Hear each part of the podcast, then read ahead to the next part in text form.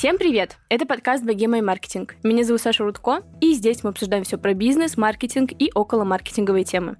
Я уверена, что каждый слушатель моего подкаста знает или, по крайней мере, слышал слово «каздев». И сейчас, мне кажется, очень э, набирает популярность исследование потребностей своей аудитории. Вообще в целом узнать, кто тебя смотрит, кто тебя читает, кто у тебя покупает как можно детальнее. Потому что, ну, что мы знаем, конечно же, сейчас очень дорогой трафик, и все занимаются тем, что смотрят свои базы и изучают их более детально. Но как правильно проводить каздев? И вообще, какие виды исследований бывают? Давайте сегодня это обсудим с моим гостем Евгенией Римской, руководителем агентства по созданию онлайн-продукта и исследованию аудитории Point.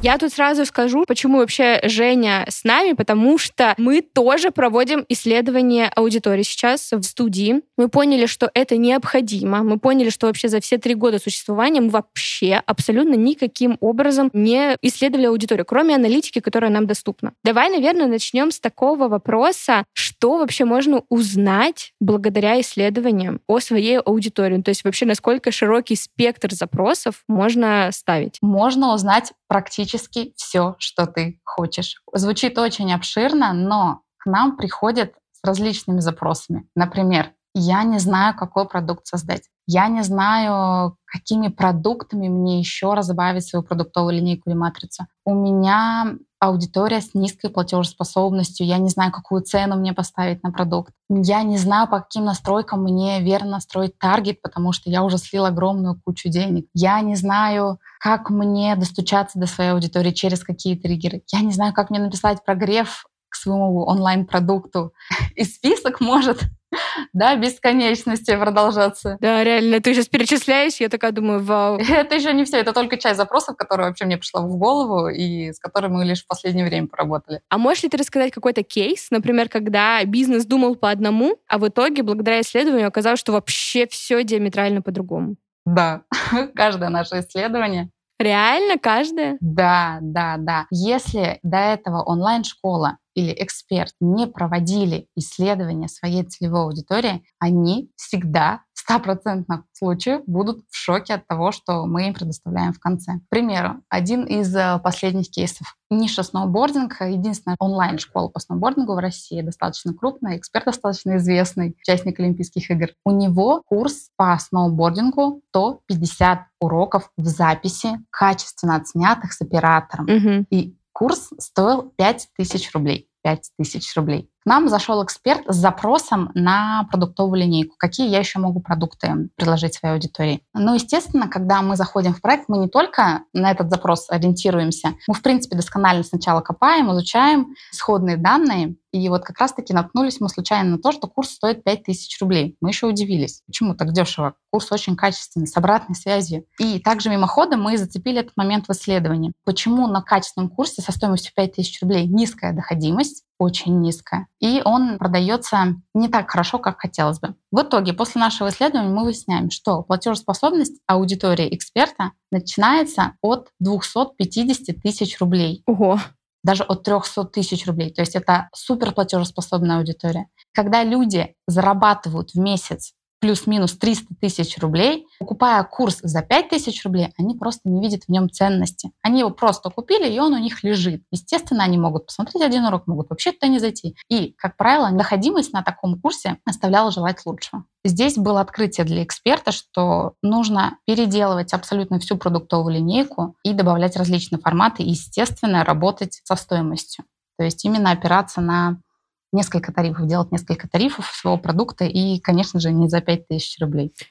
Шок. Знаешь, это на самом деле очень приятный итог исследования, что на самом деле ты можешь стоить дороже. Да, да, да, да. Слушай, я с тобой абсолютно согласна. Эксперты после того, как мы сдаем проект, они несколько дней пребывают в шоке, потому что столкновение с реальностью иногда очень болезненно, и ты не понимаешь, а как с этим дальше работать. Потому что с этим нужно дальше работать. Нужно перепрошивать продукт, нужно что-то да создавать. И самого себя еще тоже. Да, ты же Саша, был уверен, да. что у тебя другая аудитория. Да, да, да. То есть со своей головой сначала поработать, потом поработать со своим новым продуктом, старым, в принципе, с продуктовой линейкой, с рекламной кампанией, и включается саботаж у эксперта. Я не хочу, я не буду. И жалко, что иногда очень многие проекты из-за этого ложатся в стол, просто потому что человек не готов доделывать и доводить дело до конца. Я, кстати, на самом деле даже не подумала о том, что исследование — это же, правда, еще про твои личные догадки. Ну, то есть, условно, я могу представлять э, там аудиторию студии по одному, а в итоге окажется, что это абсолютно по-другому. И, кстати, у меня тоже такое было, потому что мне раньше казалось, что мой подкаст «Богема и маркетинг», вот, который сейчас э, мы с тобой записываем, слушают в основном девушки. А показалось, что у меня 50 на 50. То есть у меня ровно 50% мужской аудитории. И я такая, что?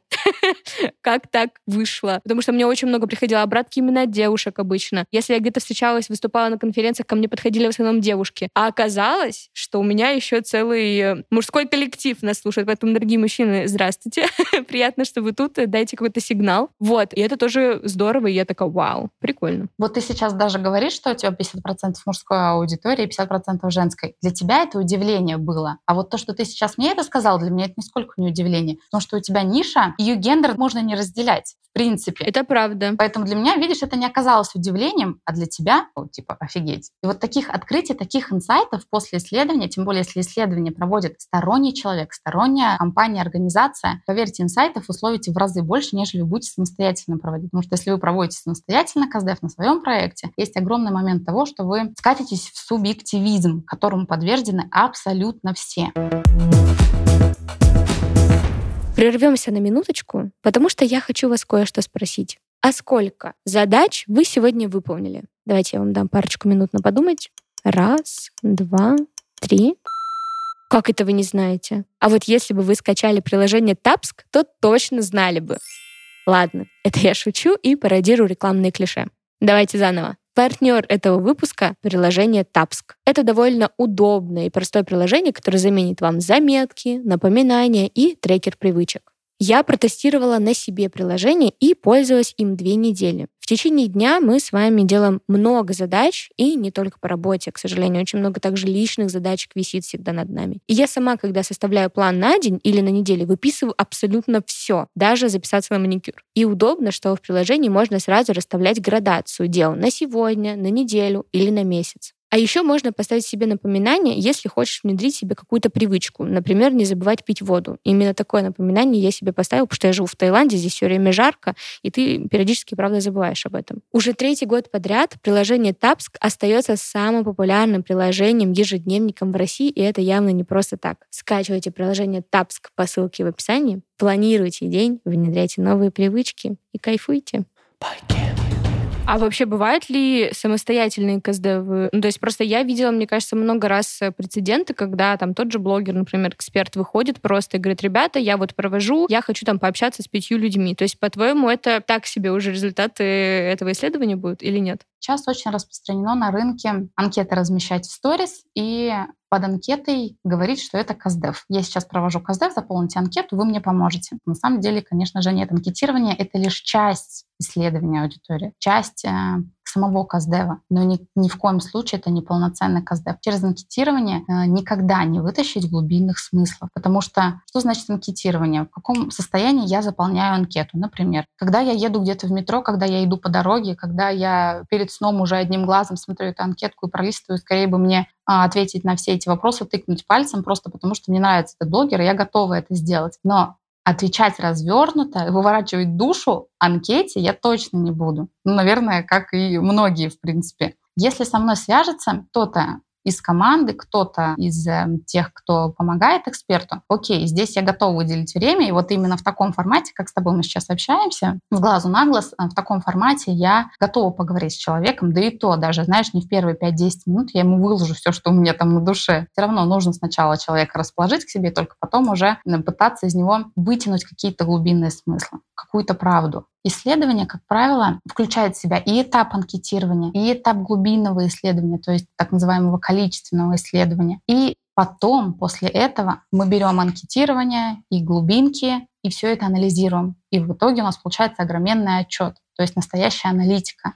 Я сейчас тебя слушаю, и я сразу хочу тут тоже поделиться историей, потому что мы, когда задумали, что нам в студии нужно исследование, мы тоже пошли по разным подрядчикам, начали искать. Я тут просто хочу рассказать слушателям, почему Женя и Женин агентство нас закрыло в итоге. Потому что ты показала, как выглядит итог исследования. То есть ни один подрядчик, ни один человек, который проводил исследование или компания, к которой мы обращались, не показывали нам результат. То есть что мы получим по факту. Потому что для нас это первый опыт. И я помню, что мы с моей управляющей Алисой такие, блин, после разговора с тобой вышли, такие, господи, это вот ровно то, что нам нужно, когда тебе прям по полочкам раскладывают, что тебя ждет. Можешь ли ты для наших слушателей тоже рассказать, а что является хорошим результатом исследования? То есть как это выглядит, на что нужно обратить внимание? У всех по-разному. Я видела огромное количество итоговых отчетов. Где-то это просто отчет по классике боли, страхи, потребности. И расписан каждый сегмент. И все. Ой, ты знаешь, это классика. Портрет аудитории. Да, Типичный да, человек да. сидит, живет в Питере. Вот это вот да, все. да, да. То есть это классика маркетинга. Мы сами случайным образом наш итоговый отчет, который в сегодняшнем виде существует, трансформировали не единожды. Мы всегда работаем от запроса заказчика. То есть у нас нет такого, что мы вам вот боли, потребности,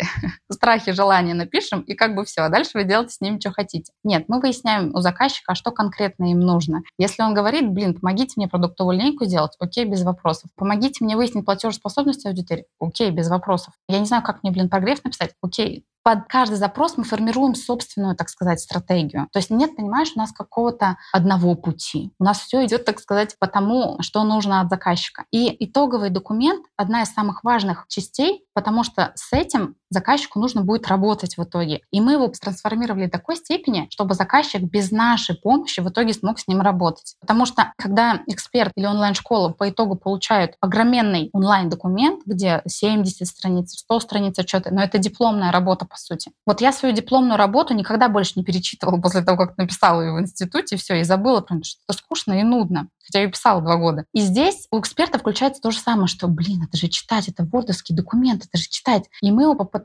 максимально трансформировать и упростить, чтобы эксперту было легко дотянуться до той информации, которую ему сейчас необходимо. Например, ему нужно мысли для лендинга. У нас в содержании на первой странице так и будет написано ссылка, гиперссылка. Вот сюда нажмите, вот здесь информация, та, которая вам нужна для лендинга. Человек нажимает, все, и он сразу попадает на ту страницу, где у него смысл для лендинга. А вот здесь у вас информация по настройкам таргетированной рекламы. Он тоже нажимает и попадает сразу на ту страницу. Ему не нужно все 70-100 страниц перечитывать и искать ту информацию, где это все будет выглядеть. По итогу мы еще месяц на связи для того, чтобы сориентировать заказчика, потому что у него в любом случае появляются вопросы. Он сначала неделю после сдачи проекта это обдумывает, переваривает, потом начинает применять, потом сталкивается со сложностями, к нам снова обращается. То есть в течение месяца мы все равно еще на связи находимся, чтобы помочь человеку. Когда говорим про исследования, всегда, знаешь, э, представляются лекции. Вот я училась на пиарщика, и нас тоже нам там рассказывали про исследования, и всегда это, знаешь, на примере крупных корпораций. Что вот как будто бы только, не знаю, там условная пятерочка делает исследования, как ей нужно правильно расставить продукты так, чтобы люди больше покупали. вот. Но это ведь неправда. Малыши же тоже могут делать исследования, и чем это может им помочь? Ну, то есть, условно, например, у меня 500 подписчиков в Инсте, точно ли мне вообще нужно делать исследования? Естественно, и тебе его даже будет проще в некотором смысле сделать, потому что у тебя хоть и несмотря на то, что маленький блог, но вы как маленькая семья, где они могут быть в некотором случае даже гораздо отзывчивее, чем у, у большого блогера аудитория. Поэтому в этом случае, конечно же, а, нужно проводить и маленьким блогом, маленьким онлайн-школам. Почему? Потому что вы только растете, и ваша сегодняшняя аудитория пока она еще супер лояльная, даст вам огромное количество смыслов для создания нового продукта, для докрутки старого продукта. Да, в принципе, пообщаясь со своей аудиторией, вы поймете, а правильно ли вы доносите ту мысль, которую вы вообще, в принципе, сейчас доносите в блоге. Поэтому, естественно, да, маленьким блогом, маленьким онлайн-школам обязательно я бы советовала проводить исследования, потому что к нам же обращаются за исследованием не только маленькие блоги, а вообще те, кто только только начинают, те, у кого вообще нет никакого проекта, нет никакого блога. Однажды к нам обратились перед созданием онлайн-приложения за исследованием целевой аудитории. То есть у них вообще никакого проекта не было. Это начинающий стартап, и мы исследовали для них аудиторию. Насколько это вообще релевантно, актуально будет и что необходимо будет им сделать впоследствии. Но если мы говорим, что у тебя условно маленький блог, как будто ты не можешь набрать много респондентов. Ну, то есть в моей картине мира как будто бы доверять результатам исследования действительно там на двух-трех людей странно. Ну, то есть делать, знаешь, на такой маленькой выборке какие-то, не знаю, выводы. Но при этом ты не можешь себе позволить какое-то огромное количество людей опросить. Как тогда быть? Для начала мы всегда работаем, и если вы самостоятельно проводите КСДФ, маленький блок, всегда работаем с существующей аудиторией. Потому что чем тщательнее вы опишете свою существующую аудиторию, пускай она маленькая, пускай там 15 человек, но вы с огромной долей вероятностей эти же аватары и найдете при своем масштабе. Поэтому мы всегда описываем сначала ту аудиторию, которая есть, независимо от ее количества, и только потом уже при желании можно идти в холодную. Потому что ваша аудитория — это та аудитория, которая пришла на ваши ценности и которая коррелирует с вашими интересами и ценностями, самое главное. И когда вы будете масштабироваться на холодную, то в любом случае вас ту аудиторию зацепит именно ваши интересы и ваши ценности. Понимаешь, да, я о чем я говорю? Да. То есть сначала мы выясняем точки соприкосновения, точки пересечения с вашей аудиторией, и потом уже идем, так сказать, в холодную аудиторию. И, и потом ищем... ты уже понимаешь, как да, тебе искать да. Э, тех же самых людей, только в масштабе. Блин, это очень хорошая, кстати, мысль. Потому что и придут те же самые практические люди. Ну, я сомневаюсь, что, например, вот если мы сейчас говорим про ваш проект, я сомневаюсь, что к вам придут, ну, 65+. Да, возможно, будет какой-то один там аватар, аватар, да, но основная масса не та. Люди другого возраста и других интересов, других ценностей. Мы неоднократно исследовали за последний год аудиторию мягких ниш медитаций. Я даже сейчас не посчитаю, сколько проектов было по медитации. По сути, медитации, да, одни и те же вроде бы медитации, да, одна, одна и та же ниша. Но аудитория у каждого проекта была абсолютно разная. Почему? А потому что эксперт транслирует ценности и интересы именно той аудитории, которая и притягивает эти ценности и интересы. Кстати, вот э, то, с каким запросом мы пришли к Жене, мы тоже сейчас э, пытаемся понять, какое нам позиционирование выбрать, потому что студий становится все больше, и мы выросли, и мы раньше были одними, а теперь как будто мы тоже поменялись, и мы пытаемся вот это нащупать, и как раз мы решили пойти через аудиторию. Можешь ли ты сказать, например, а, про как раз э, вот эти анкеты, потому что анкеты — это же про как раз проверку своих гипотез, гипотез через вопросы на массе людей. Ну, то есть, условно, ты там спрашиваешь, откуда люди. Ты, возможно, думал, что у тебя там люди в основном из Новосибирска, а оказывается, там, я не знаю, они из Уфы, там, или еще что-то такое. А есть какие-то сервисы, которые позволяют проверить супер холодную аудиторию? Или вообще не нужно никогда холодную аудиторию тестировать и вот в массу настолько идти? Всегда нужно только на своей концентрироваться? Смотри, есть несколько же видов исследования. И опять же, все зависит от запроса заказчика. Например, если это стартап, и они только лишь а, образно представляют свою аудиторию. В этом случае можно пойти сразу в холодную, как бы и нужно, потому что у них нету практически никакого там блога и никакого сообщества. То есть в этом случае мы сразу идем на холодную аудиторию. Но здесь загвоздка будет заключаться в том, что холодные люди, ну ты представляешь, да, 6 миллиардов людей на планете, и тебе нужно найти именно тех самых. И в этом случае сначала мы создаем анкету, с помощью которой как раз-таки мы пытаемся найти того самого человека. Да, есть специальные сервисы, есть специальные чаты в Telegram, где как раз-таки можно выложить составленную анкету а, для холодной аудитории. И чтобы любой человек, который состоит в этом сообществе, прочитал название анкеты, что вроде бы, да, я подхожу по возрасту, вроде бы я, в принципе, могу заполнить эту анкету. Вроде бы они ищут меня. И он заполняет. И тем самым вот таким образом, размещая анкеты в этих чатах, а, на сервисах, и собирается, вот так сказать, холодная аудитория. Но опять же, здесь мало просто заполнить человеку анкету. То есть человек который занимается аналитикой, он эти анкеты просматривает, отсеивает ненужные и смотришь уже то, что у него получилось в сухом остатке. И исходя из того, что мы получили в сухом остатке из анкетирования, мы начинаем их приглашать на КСДФ. И уже начинаем общаться через глубинное интервью, так проще понять будет. Mm-hmm. Потому что у нас в России КСДФ, глубинное интервью — это уже синонимы. КСДФ — это исследование. Mm-hmm. После этого мы идем в глубинное интервью, и уже на основе этого мы пишем аналитику. То есть э,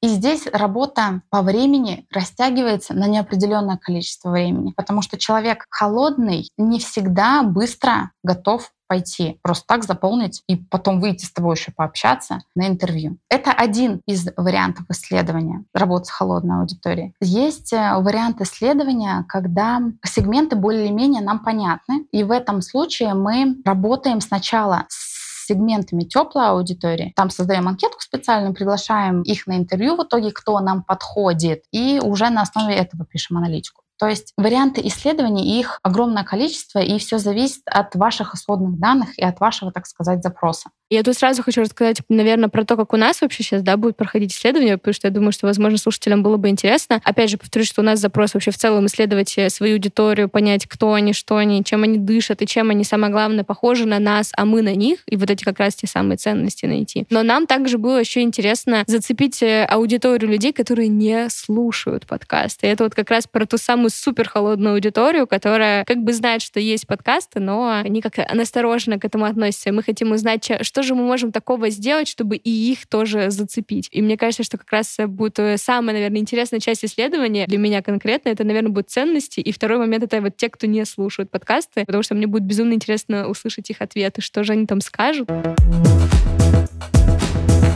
Вот у меня недавно в подкасте был представитель Ролтон, и они очень много проводят исследований, опять же, потому что они большая корпорация, и они все время выясняют, что же им нужно. И там как раз, знаешь, такой термин используется потребительский инсайт. Можешь ли ты вообще про это рассказать, что это такое? И самое главное, а как понять, что ты нашел тот самый потребительский инсайт в исследовании, ради чего вообще как будто бы и делаются все исследования? Аудитория веганов. 500 тысяч подписчиков в инсте, веганские рецепты. И аудитория никак не монетизировалась со стороны эксперта, а какие-то рекламные интеграции периодически он включал, и все. И тут он говорит, блин, у меня же 500 тысяч подписчиков, надо монетизировать. Помогите мне создать продуктовую линейку или матрицу. Мы такие, окей, пойдем. И он нам рассказал свои мысли, какие он видит продукты для веганов, что он будет с ними делать. По анкетированию мы выяснили, что у него 53% не веганов. Ему надо что-то с мясом, да, видимо, делать.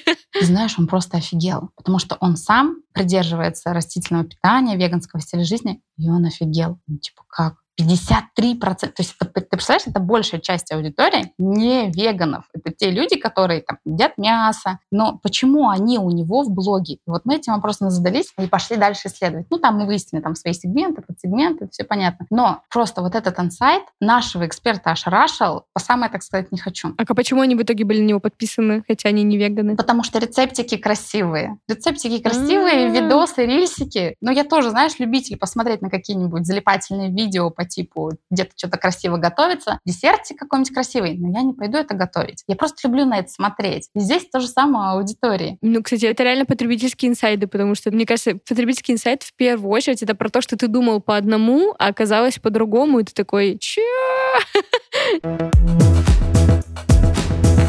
Давай в финале обсудим, как вообще правильно проводить интервью, если все-таки, например, у тебя позволяет возможность сейчас найти подрядчика или, не знаю, ты сам хочешь попробовать, может быть, просто и пообщаться со своей аудиторией. Как правильно подготовиться к этому интервью? И, не знаю, надо ли себя каким-то особым образом вести, не знаю, как-то очень холодно, отстраненно, ну вообще, как это проводится обычно? Если мы говорим про проведение глубинного интервью, вот то есть, например, как мы сейчас с тобой общаемся, да, ну по угу. сути это тоже интервью. Обязательно видео формат это обязательно. Аудиоформат в том случае, если интервьюер отказывается, болеет, плохо выглядит. В общем, здесь э, мы уже смотрим на его пожелания. Но 98% с нами общаются по Zoom, по видео. В принципе, люди на интервью выходят сами по себе уже коммуникабельные. То есть человек закрытый... Не пойдет, скорее всего. Ну, он пойдет, знаешь, но редко когда пойдет. Это либо он супер лоялен к эксперту, либо какой-нибудь ему крутой бонус дают за интервью, и в этом случае он придет. Но, как правило, да, они немногословны. В этом случае приходится их дольше раскручивать, на беседу дольше из них вытягивать, ну и так так далее. То есть вот этот момент прогрева, так сказать, он продолжительнее будет, чем с человеком коммуникабельным. То есть первое — это обязательно видеосозвон. Почему именно видеосозвон? Потому что быстрее расположишь к себе человека на открытый разговор. Наша задача не пообщаться с ним 10 минут, а задача шаблонные вопросы.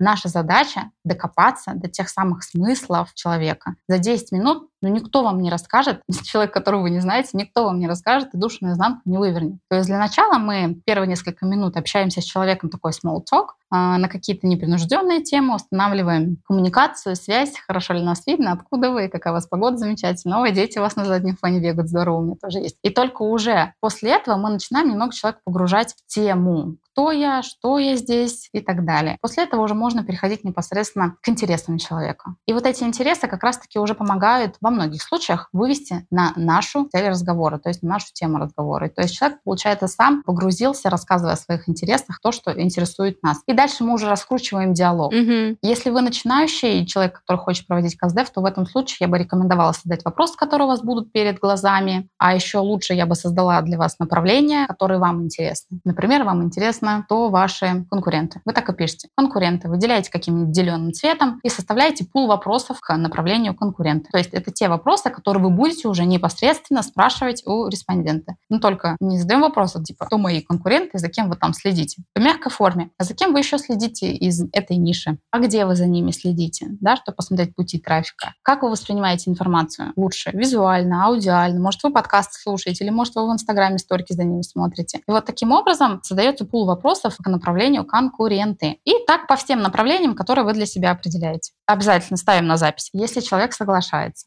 А если не соглашается, ну тогда фиксируйте что-то на бумаге. Но в большинстве случаев, в принципе, соглашаются. После этого пересматриваем, обязательно пересматриваем, потому что никаких инсайтов вы в самом начале, если вы еще не проводили ни разу КСД, вы не словите никаких инсайтов, поэтому только после просмотра вы услышать можете что-то еще. Есть специальные сервисы, которые транскрибируют ваш диалог в текст. Это будет еще лучше. Если вы занесете это все в таблицу, как раз-таки разобьете по этим направлениям. То есть, по сути, у вас получаются ответы по каждому из направлений. Таким образом, вы собираете, так сказать, базу людей, с которыми вы пообщались. У вас это все оформлено в табличном виде. И когда перед глазами табличный вид с разными цветами по каждому направлению, вы уже видите какую-то закономерность, а почему человек так или иначе принимает решение, каким образом он руководствовался в этой ситуации. Да, если мы говорим про конкурентов, почему он смотрит за этими именно конкурентами. Вы увидите, как некоторые люди между собой будут очень похожи. И вы их уже можете отделить, так сказать, в отдельный аватар. То есть вот он ваш один, так сказать, из клиентов. Потом таким образом вы находите по похожим, схожим признакам еще одного это будет еще один ваш аватар. Их может получиться огромное количество, может получиться два, может получиться 20, в зависимости от того, какая у вас аудитория разношерстная, большая или не очень большая. Но самое главное не забывать это проводить в видеоформате, ставить на запись. Обязательно следим за языком жеста человека, потому что некоторые моменты могут вам подсказать, когда человек слукавил, когда не стоит уходить в эту тему, потому что увидите по языку тела, по невербалике, что человеку не очень приятно сейчас на эту тему говорить. И если вы будете говорить по телефону, по аудио, то вы не всегда это услышите. И сделаете тем самым человеку не очень приятно, если вдруг копнете в ту сторону. Поэтому видеоформат на записи и после этого пересмотр интервью и занесение в табличный вид. Это очень кропотливая работа, если все это делать вот по такому принципу, но это качественный момент получится просто потому, что вы наглядно увидите в табличном варианте свою аудиторию.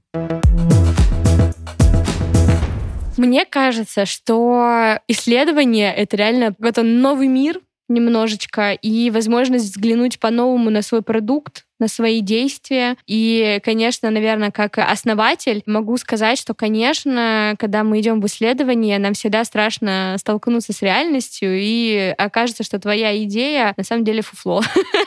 Это самое страшное, но с другой стороны, как круто, что мы можем это узнать на ранних стадиях, прежде чем вложить кучу денег и так далее. Это правда очень э, здорово. И, в общем, когда у нас будут результаты исследования, обязательно с вами чуть-чуть поделимся. Всеми не будем делиться, потому что там, знаете, вдруг еще конкуренты увидят. Это нам нужно самим, чтобы на руку играло. В общем, Жень, большое спасибо тебе за разговор. Мне кажется, что мы сегодня точно вдохновили людей, как минимум, задуматься о том, что им нужны исследования. В общем, дорогие слушатели, я надеюсь, что вам понравился этот выпуск. Обязательно подписывайтесь на Женю. Обязательно, если вам нужны исследования, обращайтесь к Жене, либо проводите сами и расскажите нам, как вам этот опыт. Обязательно ставьте отзывы на Apple Podcast, подпишитесь на Яндекс Музыки. В общем, напишите мне в директ, как вам этот выпуск. Нам будет очень приятно узнать вашу обратную связь.